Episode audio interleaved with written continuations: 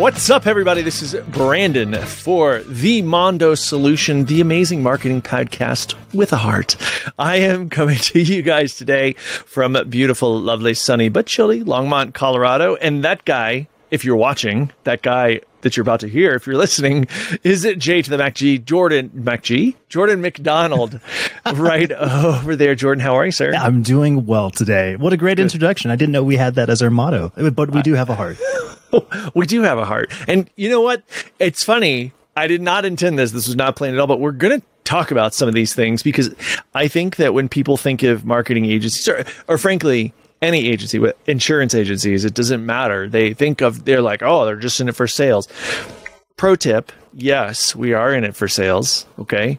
But two, the way that we approach those things, and this has kind of a customer service angle to it, the way that you approach those things and the more you can relate to your clients, the A, yes, it means they're going to stick around longer just because they tend to like you because when you form a great relationship. But B, it makes you a better marketer because you begin to know more appropriately and fully what their needs and wants are. So I digress. How are you, Jordan? I'm I'm doing well. At the top, I just have to say you're crushing it. You're not wearing that same shirt for the for the ninth time in a row. I am wearing buffalo plaid pants though. I'm just kidding. Off camera. Off camera. I'm not wearing those pants. I'm nude below the desk. you just can't tell. You know, since learning that about that shirt when we went on our diet, when you went on the diatribe about the buffalo plaid or bison plaid, um, it is technically buffalo plaid. But yes. Uh, I saw my sister wearing it, or one of my sisters. I was like, I know the name of that shirt now. It's not just a red shirt with you know no. a pattern. It's a buffalo plaid shirt. Buffalo plaid, bro. In fact, so my um, when my wife and I got married, excuse me, it was very important to me that uh, my daughter uh, was very kind of felt like she was a part of that union because she is. Um, and so we actually got her a ring. So she has a gold wedding ring, sort of like a band, but she's also at the time nine. So we're not going to be wearing a gold band around when you're nine. And so what we did was, as I wear, like I'm wearing this ring by um, Groove Life. It's completely silicone, and um, if you guys don't know Silicon Rings, check out Groove Life. Uh, Qalo, Q A L O is another one. I really like Groove Life. Anyway, so she has one of these, my daughter, um, and it's Buffalo Plaid. Really? Yeah, super that's cute. awesome. She's had various other ones, but um, because that's the great part about the Silicon Ring. Like my actual wedding band is um, made of whiskey barrel and titanium, and so I'm not going that will get just completely jacked. So to replace that is very expensive. To replace this is like 30 bucks. So, and I have had to do that a few times. So it works out. Yeah. Um, all right. So today, guys, it is February as we record this. It is February thirteenth. Happy Valent Happy Galentine's Day, because um, February thirteenth is Galentine's Day. Oh, February fourteenth yeah. is um, is uh, Valentine's Day, which we've done a podcast about before. Yes, we have. Um, so today uh, we are going to talk about marketing during an economic downturn, depression, recession, um, government spun awesome time. Any of these things are true, um, and also not great for the economy. And so, um, yeah, I mean, we have seen both Jordan and I. Um, you know, we see people when we when we arrive at a at a place like this, especially right now, where wages are in this huge increase which by the way is driving inflation or part of what's driving inflation. And then inflation is outpacing wages. So therefore your net if if wages go up by 10% and inflation is 12%, guess what? You just lost money. Your your wages are decreasing by 2%. So it's kind of an ironic twist there. Um, but during that, a lot of people, a lot of companies, a lot of brands are turning around, and one of the first things to go is going to be their marketing. Um, and that's fine. I get it um, because certainly we don't encourage our clients to do that partially because it doesn't benefit us to do so to be completely transparent simultaneously um, this is a, actually a really great opportunity for growth during these periods and i'm being dead serious like uh, we're going to read some statistics and things like that but a lot of people they pull back all their marketing dollars and i guess just kind of like pucker up and hang on for dear life, which is not a great strategy. You know, what do you think, Joe? Do oh, absolutely. You've touched on a, a, number of things that I think about when I think about marketing, uh, whether it's in a recession or not. I mean, I think it's a universal truth to say uh, that unless you are actually planning on winding down operations and closing your doors as a business, you should never stop advertising. Uh, and, and, I think there are a lot of parallels in subcomponents of ad- advertising, especially uh, social media. If you have any campaigns like that, or podcasting, or tweeting, whatever it is that you're doing to promote, as soon as you, especially on these media platforms, as soon as you go dark, as soon as you miss uh, one of your regular distribution windows, people wonder, right? And yep. oftentimes they they kind of forget about you. You know, if, if it's not front, if it's not in their mind, right? Out of sight, out of mind, right? So if you're not regularly posting, so it, it's the same thing with marketing, right? Perhaps during a downturn or an upcoming downturn, turn, yeah, you might not be uh, in a place financially to spend more, right? But you should at least make sure that you're maintaining what you're doing, just so mm-hmm. that the the people that you have, the clients you have, um, are are not lost, right? Because it always costs more to gain a new client than yep. it does to, um, to, to yeah to to to, re- to, ha- to, get new clients versus retaining clients. Yes. Yeah, and I think it's very interesting because people just um, they they don't think through kind of like they, they look at this i guess this marketing spend is just like i pay this agency or this guy in house x amount to execute on my marketing and it works and they don't pay attention. That's, that's number one. And we encourage people to pay attention from day one because we want people to understand here's what you're paying us to do. Here's what you're getting for it because that's what ROI is, right? You need to understand what that return on investment is. And so when we're looking at a lot of these things, it's not necessarily about having to make your marketing spend go away or decrease. It's just meaning having to bring the value higher. So for every dollar you spend, you were making two. Now you need to make four. Now you need to make six. Now you need to make 10. And to do so, instead of taking that bucket of money that you're paying an agency or a person internally and just throwing it at the wall and hoping that X percentage of it sticks, you need to be very strategic and say, okay, these are my ideal, and we're going to go through some of these. These are my ideal clients. This is who I need to market to. Um, I have a meeting tomorrow, I think, with a doctor, and again during this this time, and we just saw this over COVID, because people were so afraid of COVID, they were like not going to the doctor. Now we're seeing the after the downstream effects of that, which are people dying um, frankly, and being very sick. And it's everything from like they missed heart screenings or mammograms or dental appointments, and now they've got huge cavities, and now they've got breast cancer, and now they've got heart disease or whatever it is, and things that went unchecked for two years because we were all being told that we should be petrified of a, a cold. Um, and so, finding good to this this doctor one of the things that we're going to talk about is your marketing dollar needs to go further who has been calling, not just like who are your continuing clients. And we're going to touch on that, but like who has been calling when the phone rings. Are what are the overwhelming people? What is the overwhelming request? They're going to call and go. This is a stupid example, guys. I'm just being facetious, so bear with me. But somebody calls and they go, hey, you know, I really have a problem with earwax. And if 10% out of every person that calls you is asking about earwax, and the other, and the highest percentage amongst anything else is like 5%, symptomatically speaking, you should probably market toward people looking for earwax solutions. Uh, that is not the case with this particular doctor, but it's like market with who's calling you and then who is actually coming in the door. What are some of those symptoms? Um, what are people searching for? Because if you're just going, I'm a doctor, I can do general medicine or whatever. Okay, then all you're doing is competing on price.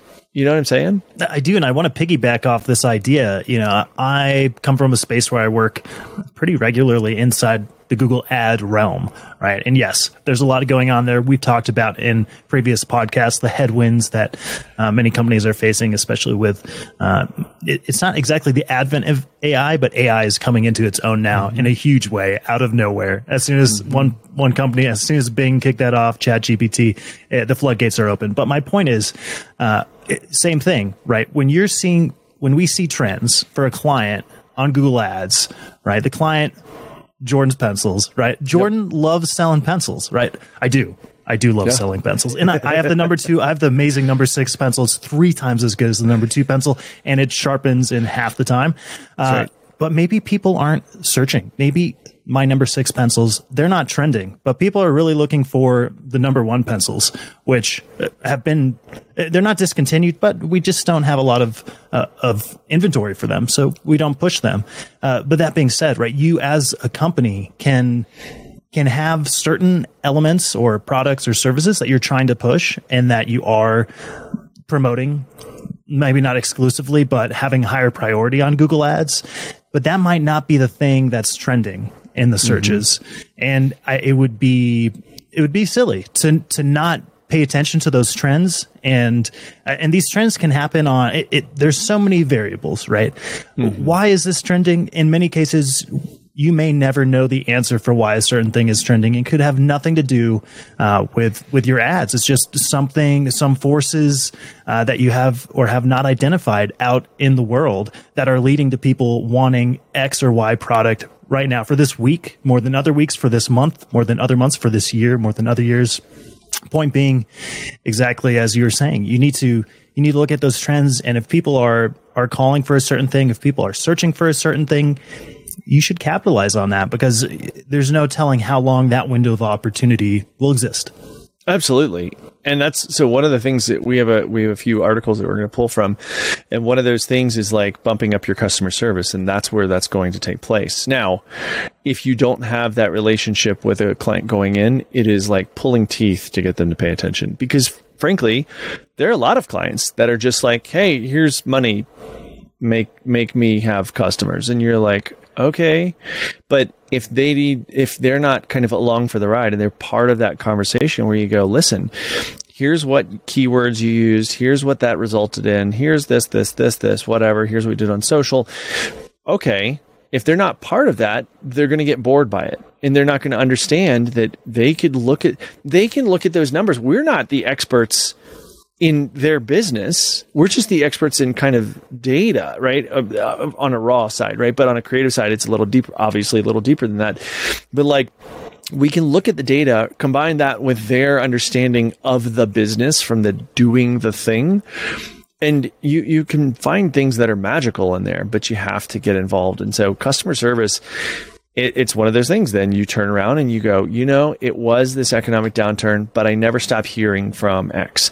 They stuck by me, I stuck by them, and quite frankly, agencies, well, agencies are mu- going to be much more willing to be like, great, here's where pricing is, here's where, here's what it's gotten you, and double down on those things. And I mean, I've got great relationships with my clients, and um, I can think of a few in particular who I talk to like multiple times a week, and I'm not the project manager. Like that, I'm in sales, and that's pretty rare that I'm going to talk to those people. But I talk to them because we we get along, and as such, they're they're clients no matter what, you know. So I digress. I will jump down off of my soapbox get on my laundry detergent bin.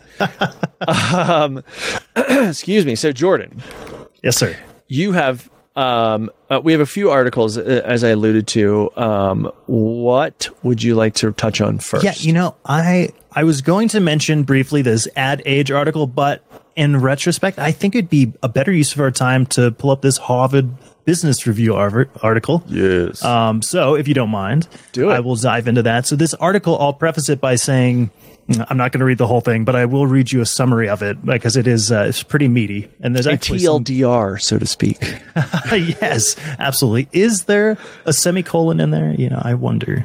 Um, Yes, I think there is. TL semicolon DR, right? Now, this article is from 2009, but I, I don't think that takes anything away from it. It's very prescient. If, uh, if you do uh, or do not recall, 2009 was a tumultuous year, right? In 2008, we had that um, that major recession, right? Mm-hmm. Uh, and that that lasted for a while. 2009 was in the midst of this.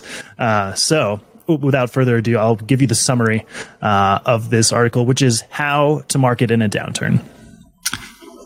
Because no two recessions are exactly alike, marketers find themselves in poorly charted waters every time one occurs. But guidance is available, say Quelch and Jocz, who have studied marketing successes such as by Smucker, Procter & Gamble, Anheuser-Busch, and others, as well as failures throughout past recessions and identified patterns in consumer and company behavior that strongly affect performance. Understanding consumers' changing psychology and habits, the authors argue, will enable firms to hone their strategies so they can both survive the current downturn and prosper afterwards.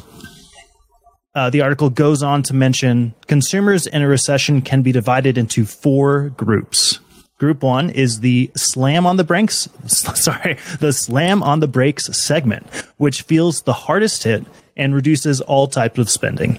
The second group, pained but patient consumers, who constitute the largest segment, also economize in each area, though less aggressively than the slam on the brakes.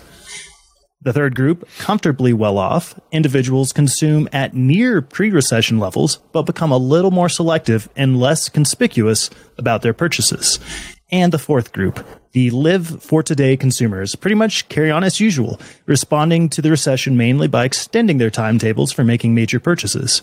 People may switch segments if their economic situations change for the worse. All groups prioritize consumption by sorting products and services into the following categories essentials, which are central to survival or well being, treats, justifiable, postponables, can be put off, and expendables, unnecessary, or unjustifiable. And the final part of the summary. As firms manage their marketing investments, they must simultaneously assess their brand's opportunities, allocate resources for the long term, and balance their budgets. Many make the mistake of cutting costs indiscriminately, which can jeopardize long term performance. Instead, firms should streamline their product portfolios, improve the affordability of their offerings, and bolster customers' trust. Love it. Love it. And agreed. I, I I love that they broke it down that way, and that kind of puts the consumer very forward. Um, and what's interesting to me is that some brands, companies, whatever, they tend to put, "Oh, we have this new product that people are going to love," and I'm like, I mean, maybe, but the consumer doesn't care about that. They want the tried and true, unless it's saving the money, of course, in this situation. But even then, if it's saving the money, the value, because cost doesn't matter, value is in place, the value better be there. And I think that that's what they did there is they kind of nailed down what is of value to these people. Um, and really lean into what does the consumer want. And I feel like one of the things that brands can do from their marketing from the marketing aspect is is begin to glean data internally. So when somebody calls, I talked about the doctor. When the doctor calls, great. What brings you in today? And of course, there are privacy issues and what have you. But like, why are you calling? And then translate that over to your to your and a doctor maybe a bad example to your marketing agency or whoever's handling your marketing because then it's going to allow them slash us to be able to turn around and go okay, here's what patterns we're seeing here. Because at the end of the day, data rules everything. Data is king. Content is king, but data is king, you know. So absolutely. Uh, yeah, yeah and, and, that's a great point. I think uh, also of note is when you think about uh, you your products your services as a company and you think about those four uh, those four pillars of what a consumer mm-hmm. how they categorize spending right there's the essentials there's the the treats there's the postponables and the expendables right like as a company you want to i, I mean there's so many variables. I know I say that a lot, uh, but uh, right. Ideally, you have a product or service that that is not in the expendable category, right? Mm-hmm. Or, or maybe, uh, obviously it's so per consumer, right? It's so subjective, uh, how they will treat your product or service. But perhaps in your portfolio, there are products and services that are more along the lines of essential or, or, or treat, um, where it's less likely by all categories of consumer in a recession to, to be purchased or to continue being consumed. Uh, mm-hmm. so, yeah. So uh, you would ideally, you would obviously the data will speak volumes compared to any theories. Data, data is everything. Um, but perhaps there's something that companies can do to either continue marketing, but push the things that may be closer towards that essential range uh, than the expendable range. I don't know. What are your thoughts on that? Well, I, I think that relationships can pivot something from expendable from a from a want to have to a need to have. Um, so, kind of one of the big, biggest things that I would focus on personally to pivot those things is your existing customer base, um, because that's where you you already know this is why retargeting and marketing works so well because we already know that that person has interest now if you have that consumer or that customer base and you know that they've already shopped with you. They've already bought your number six pencils. Maybe they bought number five and now they're ready for number six. We're going to upgrade. um, then call them, reach out. So the, the part of that is that we've been telling people, if you're in marketing, we've been telling people for years, call or not call. That's the wrong word. That would mean kill off. Collect. See what I did there? Um, collect your marketing uh, or, your addresses, email addresses, phone numbers, collect all of those things. You know, you must. I, I don't know. You must r- really re- ha- have your hands able to get on all of those names and phone numbers and email addresses, whatever, so that you can say, "Hey, listen, it looks like you bought some number five pencils, and your grandfather bought some number twos because that old bastard. So like you can turn around and market directly to those people.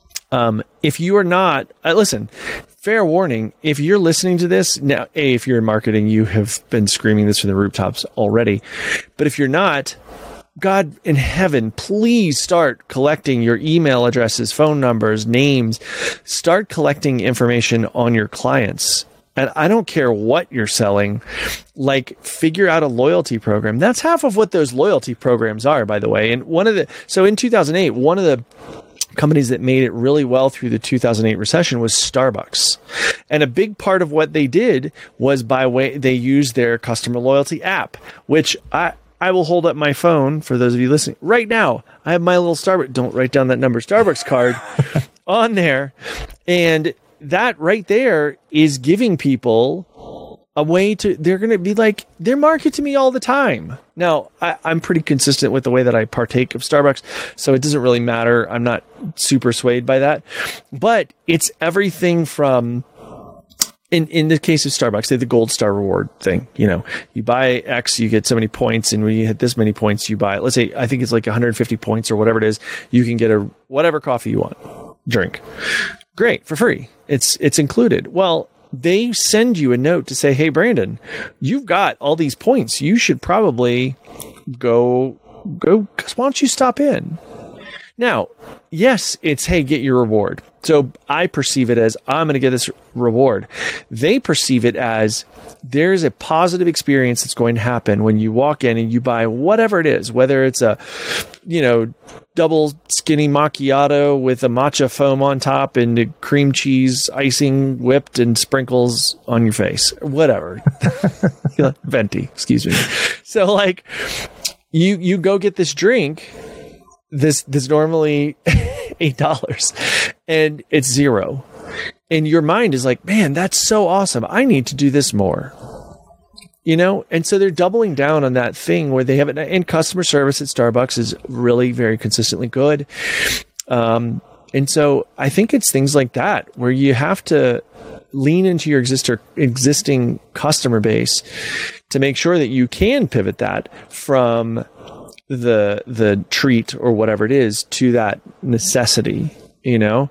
And yeah there i mean there are some businesses that that aren't going to be necessities in that way.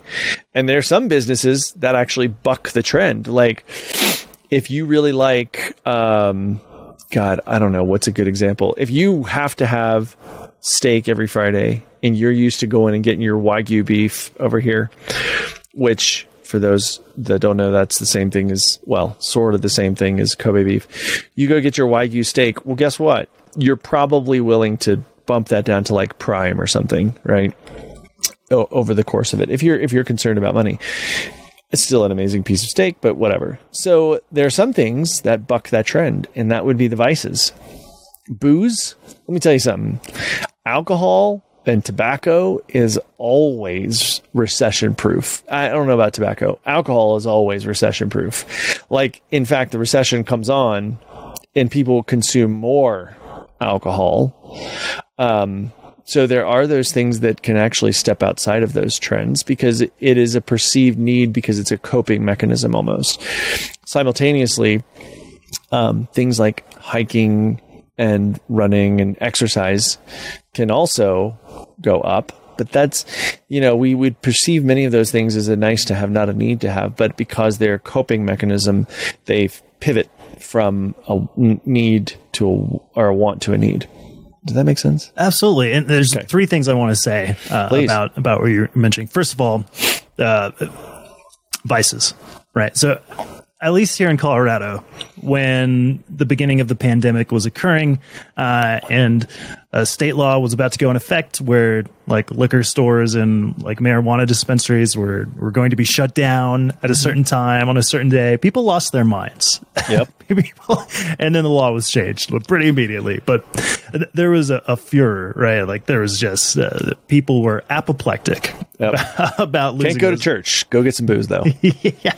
Yes. Yes. Logic. Logic. That's yep. that's that's the the strong suit here. Yes. Uh, two, on your point of customer service, absolutely. I've, I mean, I do not frequent Starbucks uh, like I used to, but I will tell you this: every time I go, the person is always super happy that I'm talking to in the drive-through or at the counter. Always, always. It's like baked in. It's kind of like Chick Fil A. I've I've never had a bad customer service experience ever at either of those locations or mm-hmm. either either of those brands. Not not once, right? And it behooves them to function in this way. I mean, as we know, uh, and as you're pointing to, the relationship can really pivot that borderline ah, to a yeah, I need this. I, yeah. I, I, need my fix, and it's not just because of the uh, potentially addictive qualities of caffeine or sugar, right? It's it's it's something uh, more psychological and less chemical. Uh, mm-hmm. and my third point is that yes, there are companies that can buck the trend. There are also companies, products, and services that they offer uh, where they clearly and simply don't care. Perhaps don't even need to care. Right. Their customer service. I've been dealing. Um, one of the hats uh, that I wear, and uh, yeah, is is IT as well. Right. Mm-hmm. I handle that uh, minutia, and so I've been dealing with a certain telecom lately, and they're broadly the same. I'm not gonna I'm not gonna single out just one telecom. In my mind, they're all rubbish. uh, but uh, but yeah, so this company, uh, I have a we have a client, right, that needs uh, a fiber circuit dedicated internet line to their new headquarters. And this company, uh, you know, salespeople, I'm not, I'm not knocking salespeople, but sometimes there's a propensity to, to promise, to make promises, even though they may not be able to make that promise. But really, my point is, is that we were they oversold and they underdelivered. Right, mm. the product they said it was going to be installed on X date, the day of uh, we planned the move around, and they did not show up. And in fact, now they're saying we have no idea what's going on. And this is long after we've signed a contract for however many years, or the client signed the contract. I mean, it's just it's it's a mess. And and but they they don't really care, and they don't really need to care. In this instance, uh, tragically, the location, it, which is not rural, it's in a major city, but this location just happens to be an internet dead zone. And they know this. They know this. So you can't get, there's really no competing internet provider. There, there's not uh, there's not a copper feed. The best you can do is their fiber product. Uh, not even the best. The only thing you can do is their fiber product, or perhaps uh, a cellular business plan from mm-hmm. from the likes of Verizon or whatever T-Mobile, mm-hmm. right? But that's inconsistent, and it's not a hardwire connection. Nothing's going to be the hardwire connection. So I'll get off this soapbox, but I just wanted to make the point that. Um, it, yeah, don't be like that, right? I mean, I, I don't think uh, I don't think we're necessarily speaking to an audience that's filled with a bunch of you know the Fortune five companies, right? Yeah. Uh, so so just by the nature of the beast. Uh, there's going to be an increased level of customer service uh, facing towards the clients because I, I, think there's sometimes there's a I, I don't think it's always. I don't want to generalize and say the larger you are as a company, the worse the customer service. But I, I think in broad strokes, it seems that way. Uh, but if you are right there, there is this. I don't know if you see it. I'm trying to congeal this in a bite-sizable way. It's it's effectively some companies have a product or service that they know they don't really have to provide any customer service for because right. the client doesn't have any options. They're common carriers. I mean, and this is where antitrust comes from, by the way. It's people come in there and they don't need competition, and they're all, without a doubt, customer service falls off. You know, and this is where they can get those companies can get in a lot of trouble. The problem is before you get there, you gotta you got to go through some growing pains for those companies to be dinged, whether it's by the government or, quite frankly, by consumer, because consumers are to come in and they're to they're to vote with their foot or th- that was terribly worded. They're going to vote with their feet. They're going to leave. They're going to vote with their wallet. They're not going to shop with your thing, and then they're not going to shop with associated things. This is why, kind of like for some people, and we were talking about this kind of offline about people shopping based on their values. You know, companies that share common values, things like that. So it, it can be important. I think, quite frankly, that there's a lot more bluster about those things than there is actual. Um, it's a headwind tailwind paradox. People are only likely to give up so much convenience um, because of their values. Whereas if those companies that may share tangential values with them lean into it by offering incentives for them to continue to shop, they're much more likely to stick around even when their values don't align.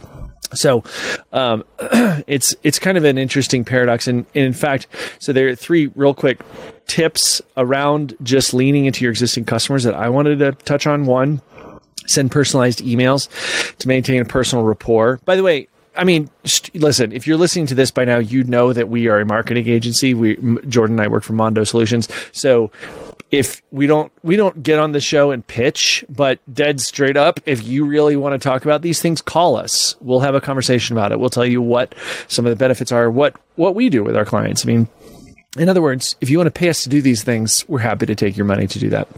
Um, but send personalized emails to maintain that personal rapport, to provide extra value through improved customer service, like free add ons. What is something that it doesn't cost you much to add on? You know, and that's one of those things, man. Like customer service costs you nothing to add on. Zero. All it costs you is the right people, right? So if Jordan is meeting with a client, it costs Jordan nothing to go, Hey, Bill, Jordan, good to see you. To go, man, Jordan, Bill, it's so good to see you. How are you? How, how are the kids? That costs nothing. Like lean into those things. And you may have a product you know, with Jordan's pencils, number six pencils, great. Guess what?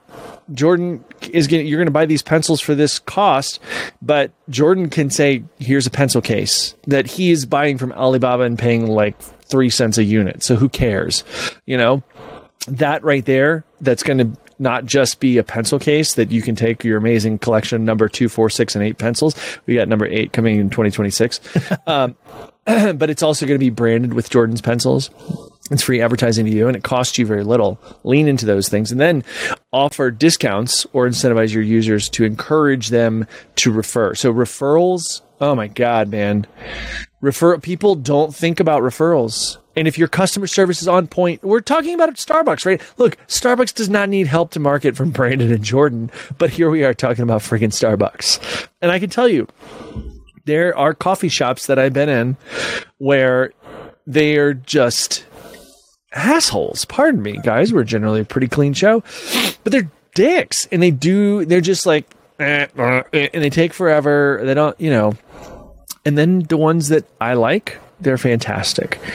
You know, um, there, there there are people that kind of go the other direction. Have you ever heard of the? Um, oh God, what's it? There's a restaurant called Dick's Last Resort. Do you know about this? no.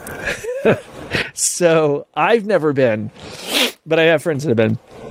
I don't even know if it exists anymore. and you go in, and the waiters are just assholes. Like by design. By yes, by design. That is the angle. They like come in and they're like they'll bring bread to your table and they like throw it at you. Which sounds like a lawsuit from getting an eye taken out by a roll lawsuit waiting to happen. I'm not talking about those, but there are so many ways that you can lean into how to treat your people better, incentivize them to come in. So, um, yeah, right. Yeah, yes, absolutely. I, I, was just trying to remember the name of this hot dog stand that I've. It's very famous. It's in Chicago. Uh, okay. Maybe, maybe you know, but it's. Oh man, I I, I'm I'm not sure. Oh man, it's great though. It's the smallest little hot dog stand. I'm not sure if there are multiple locations. I don't think so. I think it's just this one place. There's probably like room for six people to work inside this little stand and they harass you. They absolutely harass you. Uh, and yeah you have to like you have to fight to get your food. Like you go you wait in the huge line. It's very popular. And you pay for your food and then they might not give you your food. You have to go up and argue with them, and, and then they'll swear that you never ordered it. And, and but it's by design. It's by right. design.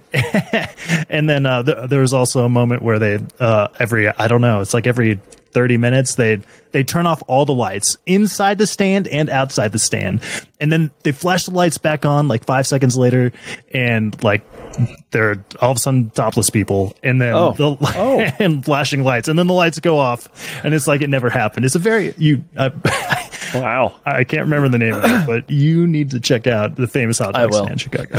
Famous nudie dancing hot dog stand. Yeah i mean obviously full of jerks. Yeah. but the food's amazing right? The food's amazing. So yeah. I, I guess uh to, to my point right? As long as uh, right there are people that are visibly and rightfully upset that they're not getting their food. Maybe they don't know that that's the shtick of this yeah. hot dog stand. But regardless, even if they do, you're some people are still hungry. I mean, that's why you're going to the stand primarily, right? Yeah. And and even if you know it's coming, uh, even if you know you're going to be harassed and visually assaulted, uh, you, right, you still want that food. So if the food's not good, if the food doesn't backstop the you know allegedly terrible service. I mean, mm-hmm. unargu- inarguably terrible service. Uh, whether you know it or not, as long as the, as long as the food's there to back it up, then. Uh, it, it, ends as a good experience, right? But if the if the food's terrible, if the ending product uh, is terrible and the service was terrible, whether you knew it or not, that's not a good look. It, it's going to drive business away. Yeah, there needs to be a redeeming quality in there.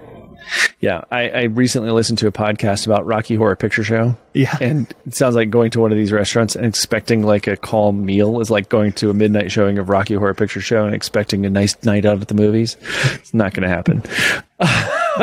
yeah. Um, should we go through? So we have we each have yes. this list. Um, I've got a couple more things that I'll probably bring up outside of that, but why don't we go through this list from Forbes, also known as Forbes? oh, I, I, do say I found the name of it. It's called Wiener's Circle, Chicago's rudest hot dog stand. Yeah, it's in Chicago. It's it's yeah. automatically thirty five percent ruder than anywhere else.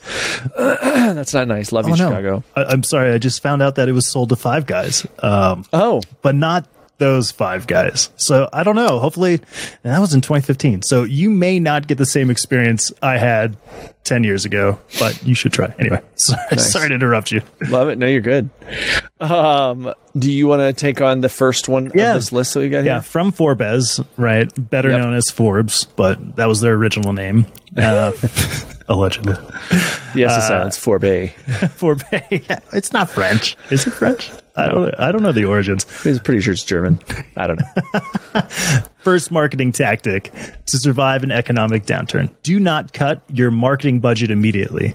Right. So if you're making sudden, drastic cuts, uh, that's probably one of the worst things you can do. It, it, it kind of acts as a uh, a shockwave uh, to to your clients, whether they're existing or potential future clients. Right. Like uh, right when you reduce or stop your marketing efforts, you're you're basically telling them that you're no longer in business. Kind of as we said uh, at the top of the show, it's it's a bad look. People wonder. Um, oh, why did they stop marketing? Oh man, this must have really hit them. Maybe the quality of their product is going to go down if they're marketing less. Are they sacrificing marketing funds because they're also sacrificing you know how much money and effort they're putting into Jordan's pencils, right? Instead of using this mm-hmm. amazing, I mean, at Jordan's pencils, we always use the finest trees, the finest wood. Always. Uh, we, we, prefer we prefer um, uh, trees from Barbados because of their innate quality to handle lead at such uh, a high a high potency. So, you wow. know, if we're cutting marketing spend, maybe that means we're also cutting the quality of our wood and we're using uh, the birch trees from the back of Jordan's house. Like, you, you wonder. yeah. And that's where your competitors are going to step in. The people that aren't following that tack, they're going to be there to pick up the pieces. And then those people are going to be your customers are going to be their customers. Um, uh, it's, it's slamming on the brakes because you know, you see brake lights 500 yards ahead. It doesn't make any sense. And it takes to, you made this one of the first points you made, Jordan, is that like when you disappear, it's not only that the behavior of the people looking at those things um, adjusts accordingly, but also the algorithms adjust accordingly. So if you're using, in particular in the social media spaces, you stop the consistency of posting to whatever those things are, then you're going to be out of sight, out of mind. This is exactly the time, in my opinion, where if you are working with a not dishonest marketing agency, you need to be sitting down with that agency and not saying, how can we spend less? But you're going, how can we target? How can we funnel, or not funnel, but kind of like woodshed the superfluous marketing dollars and make the same budget go twice as far? Which, by the way, if that marketing agency is worth their salt and not a bunch of frauds, then they should have already been having trying to have that conversation with with your earmuffed ass before that. there, believe me, like if people are doing their job properly, and there are plenty, at least one that I could prominently name, um, two that I could prominently name that would not bring up those things at all just because they would add it as another add-on and charge you more for it. Um, but a good ethical marketing agency, and I realize that's an oxymoron for some, um, is going to come in and say, "Here's how we can make you make more money off of this." And here's why, guys. It's not. It's not as yes, there is it's not as altruistic as you might think. You know, we're not going, oh, well, let's do this. No, because if we come in, like it's customer service on our end too, if we do our job, and we make your dollar reach four customers instead of one, then we you're going to pay us more. You're going to be begging to go, hey, can I give you more money because I saw this ROI over here? Let me give you some more money so that we can increase that, uh, uh, assuming it's going to increase commensurate to that, increase it more. You know, uh, uh, it's look, we want you to succeed, but we want you to succeed because our success is based on our client success. Yeah, absolutely. I just wanted to piggyback on that. I know we have a few other items to, yeah, to go to, but uh, absolutely. Uh, for instance, I always come back to the Google ad space or just ad space in general. Uh, th- that's the reality. Our focus is on conversions, which are calls, yep. leads, form fill outs to you, the client, right? That, that's the focus. Uh, so many ad companies, so many marketing agencies, they profit off of how much you spend with Google Ads, right? Like that's yeah. that's not what we do. I, I, am not trying to like take this uh, take this and, and, push our agenda here, but I will say that uh, it, if the focus is not on the client, it should be really right. And as you say, right, if you if the client's making more money, if you're making more money, then we don't directly make more money by your ad spend, but in a roundabout way, right? It's it, we win when you win. Yeah. Right. So, but not, but not as, not in such a slimy way as, well, as is the standard. And then you're going to be telling people, like, people want to be perceived as having made a great decision. So if you go, "Hey, I'm working with this agency. They really crushed it over here," and they're and I'm telling you, business owner friend of uh, Brandon's pens, which is not a direct competitor of Jordan's pencils, but they're in the same space. Like they're gonna, you're, you're telling, and Brandon's gonna go, "Oh, really? Can you introduce me to that guy?" And it, it that's the no brainer about it. Uh, so yeah, it's it gets very frustrating sometimes to see that from the outside. Um, number two, and this is part and parcel of what we're talking about, is audit and analyze your past performance. Now, this is a good way to go and look at what have you done in marketing in the past, but it's also, and from straight up data, but this is again where you, the business owner, decision maker, whatever it is, have a chance to go back and look at what brought people in your door. So we're talking to a company right now um, to hopefully become a client the next week or so that does flooring. Well, so great. And you're kind of new in the space. You want your marketing bang for your buck to be that much higher. What are, are 95% of your calls for hardwood floors? Are 95% of your, and I doubt the percentage is this high, are they for carpet? Are they for linoleum? Are they for vinyl? Are they for outdoor, like Brady Bunch rugs outside in your backyard? What are they for?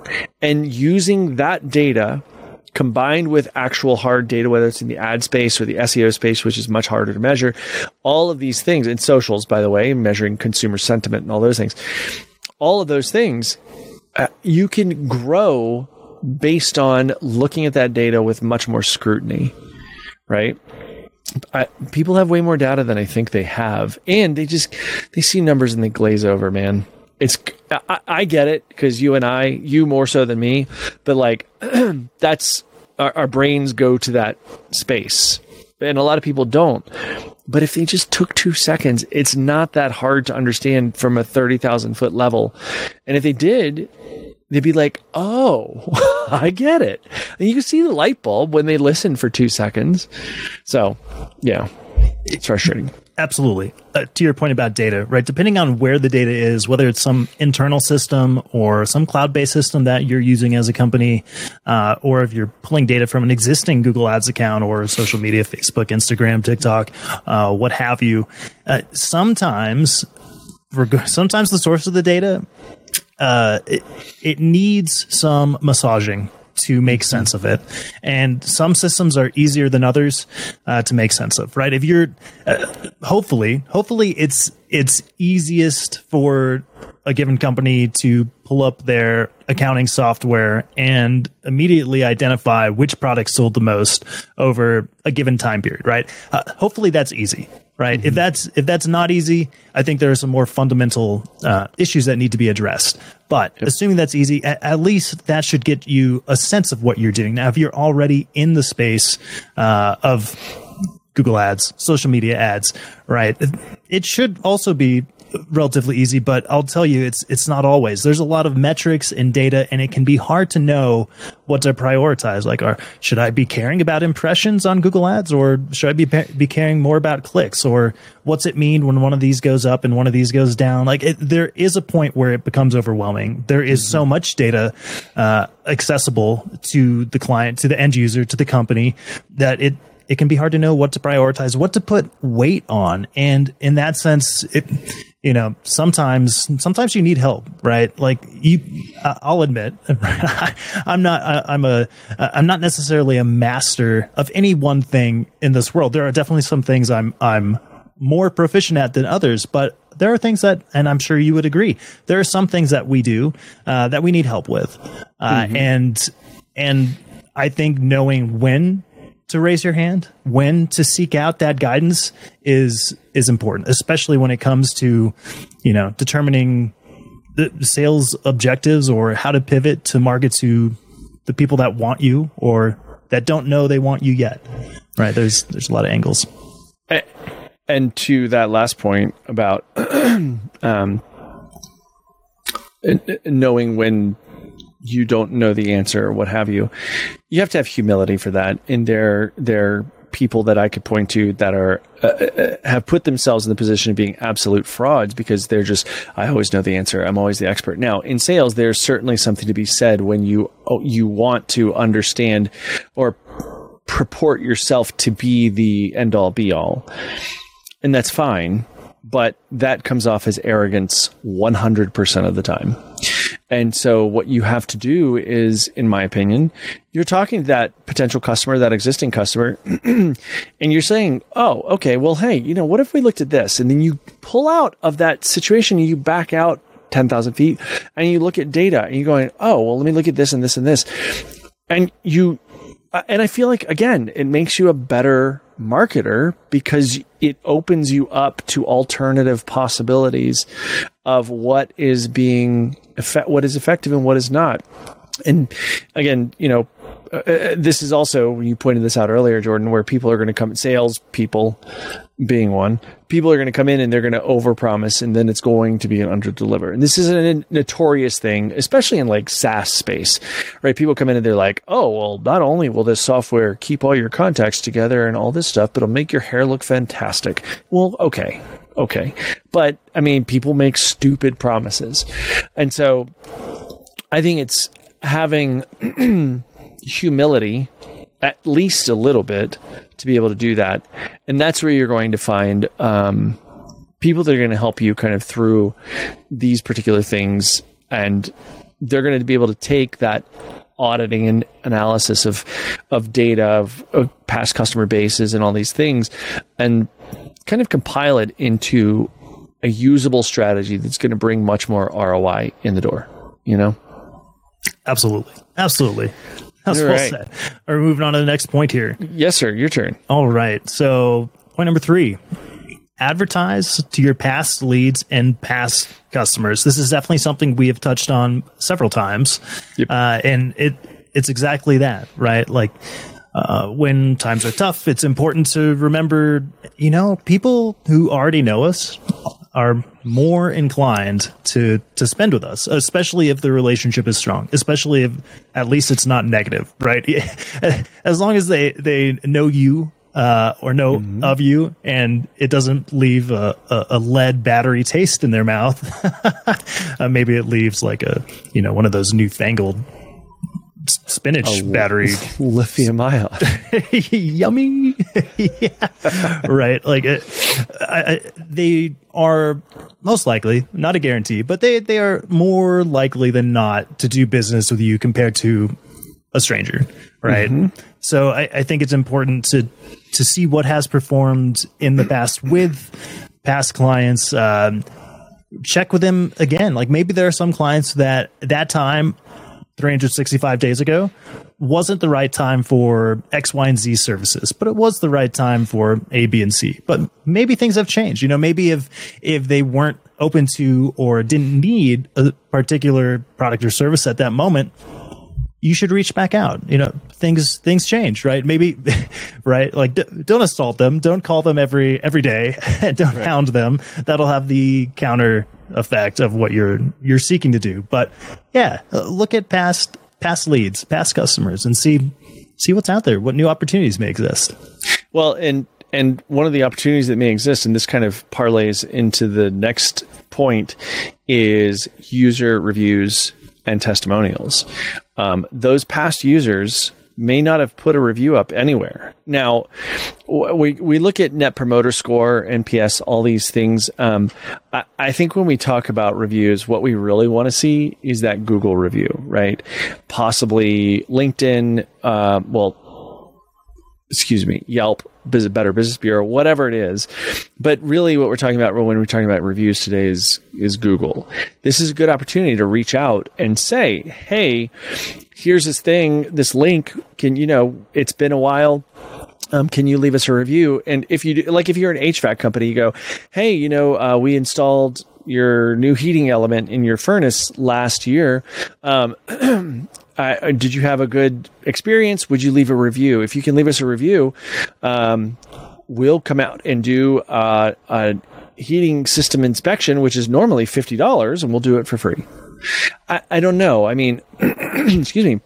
But that's what I'm saying. Like, really lean into those good experiences that have been had. And if they've told you that at the time, if they've told you that um, at in person, when they're when you're having that ex- experience that's something that should be leaned into i was at there's a there's a restaurant at Vail called garfinkel's and it's right at the bottom of Eaglebahn, if anyone listening knows Vail. Um, and my daughter and I, when we go skiing, we frequently go to Eaglebahn or Garfinkel's because right there at the bottom. It's good, kind of like pub food, you know. Um, not the cheapest thing in the world, but it's a lot cheaper than being on top of the mountain. And the service in recent months has been not great. We sat there one time, a uh, buddy of mine and I went up, not my daughter, and it was 10 minutes before even water was brought, and it was not crowded. And the, then the person came and they were nice, but they were like, oh, yeah, bro, you know, this kind of stuff. And I'm like, why? I mean, what? So anyway, then the week, a couple weeks after that, when my daughter and I went up, and I we went in, and I said to the the girl that was our our server, I stopped, and I I said, hey, can I tell you something real quick? And she's like, yeah, sure, very nice. And um, I said, the past few months, because we go a lot, right? I said the past few months that we've been coming up, it's the service has not been great, and I want to give you kudos because you're crushing it. Like we were in the door you brought us or you know at least water and see if we needed anything out, like a, a beer or soda for my daughter or something like that. The beer is for me soda's for her. Um, but it, it, before like within the first five minutes you know we had waters we had menus we had everything we needed and we were ordered within seven minutes and we had a great experience like when people tell you that at that time now they're not really set up to do that. They're a restaurant. I get it. And by the way, the previous five times that I went and the service was less than stellar. They got some making up to do there, but she did a great job. Now, if that were something that were more service based, you know, which this is service based, but you know what I'm saying, like air conditioning or whatever, um, ask, Hey, oh, thanks so much. Would you mind leaving a review? It's, it's two seconds. And how much does it cost, Jordan, to do that? Nothing. Nothing. Zippo. Zero. Zero. Yeah. Right. Right. I mean, there there is also an opportunity. It, sorry, did I cut you off? No. Yeah, I mean, there's also an opportunity in this time. Like, yes, of course, you can you can solicit those reviews and testimonials, and yeah, if they're happy, they're more than likely going to be willing to at least write a review, whether that's on Google, Google Maps, leave one on your website, post it both places, whatever. Yep.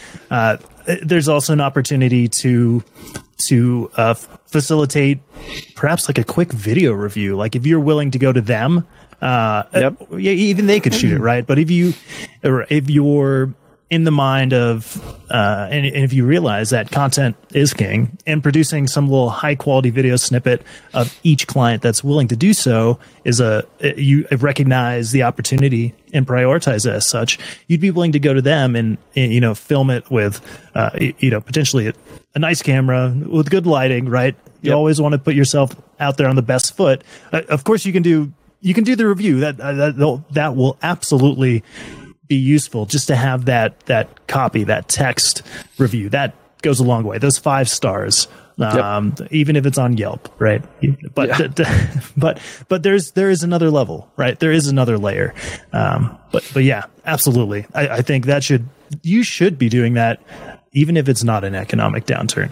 Uh, but yes, I, I, just think that this is when when uh, we're, we're we keep talking about kind of examining what you're currently spending time, money, and energy on. This, if you're not already doing it, you should be. And if you are already doing it, you need to expand who you ask.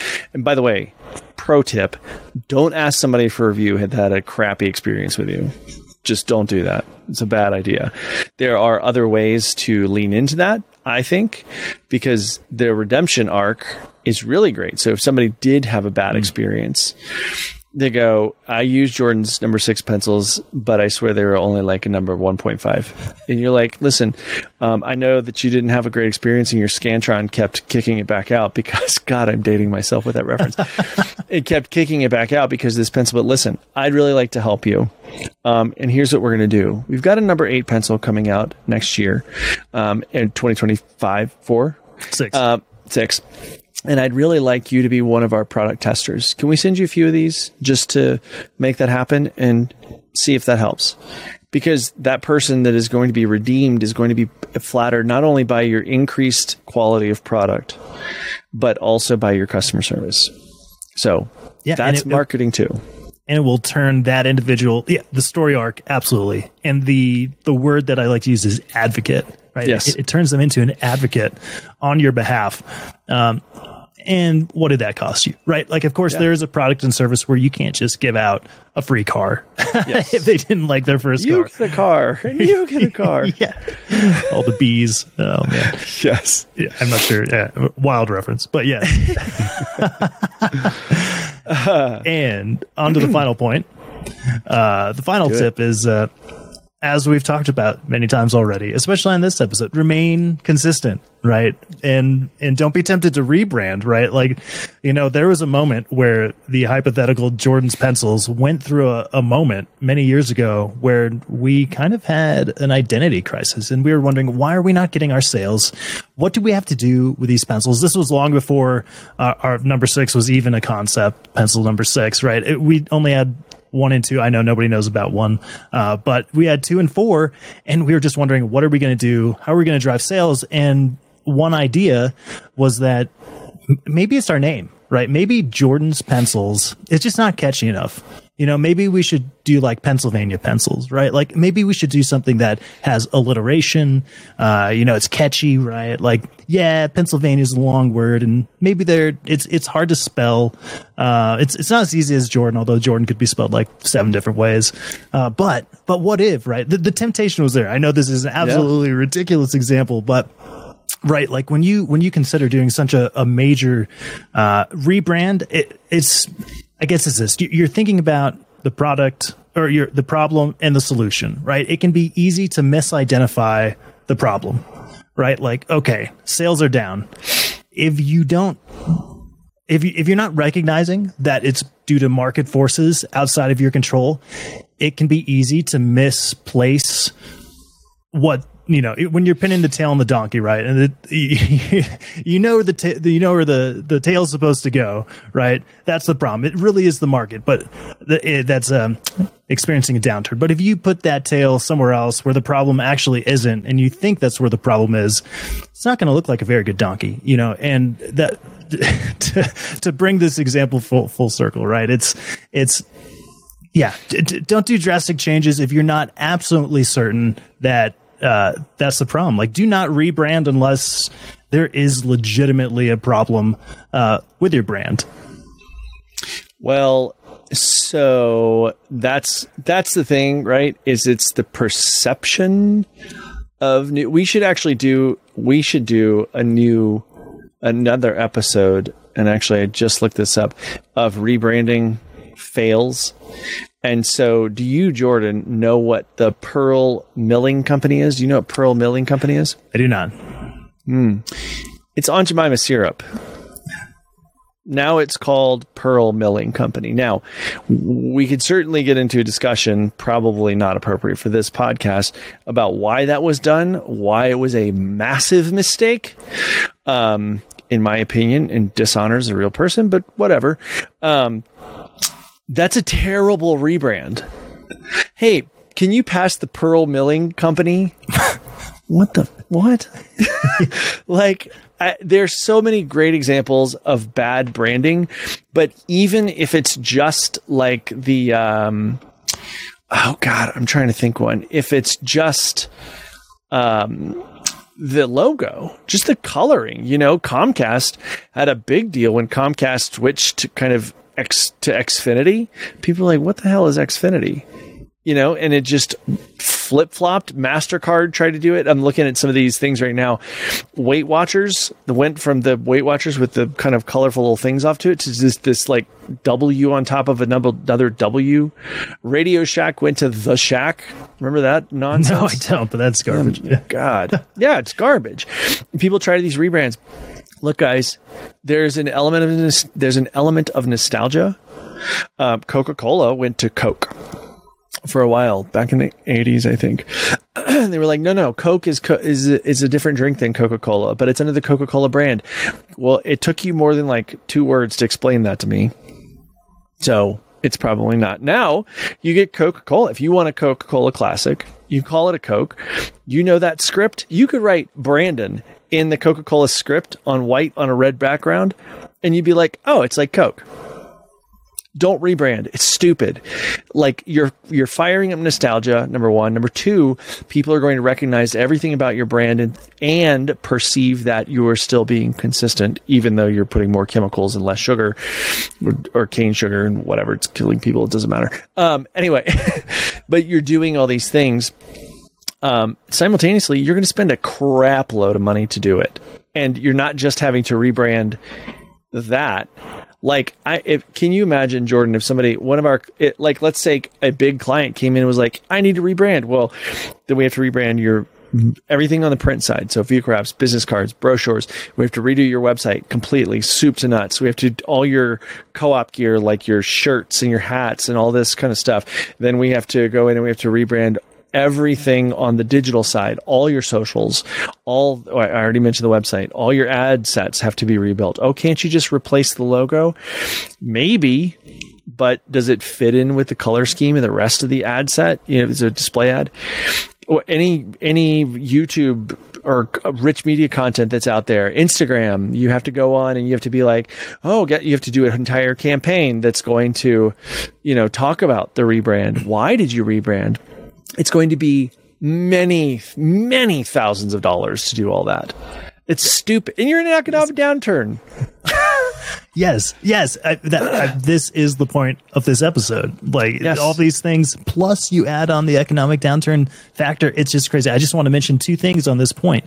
Um, uh, first, right, there is a case to be made, and it's it's something we do. At, at Mondo, right? Like there is a case to be made for keeping your site fresh, right? Mm-hmm. It's not a full brand redesign, right? But right. people like to see that you're staying up to date and with current trends in what other whatever web technology is is prevailing or cutting edge, right? Like uh it right that's to say don't just update the number in the footer for the year on the bottom of your web page each year, right? Oh, it's now 2024. Yeah, you know, we did something. We changed the site.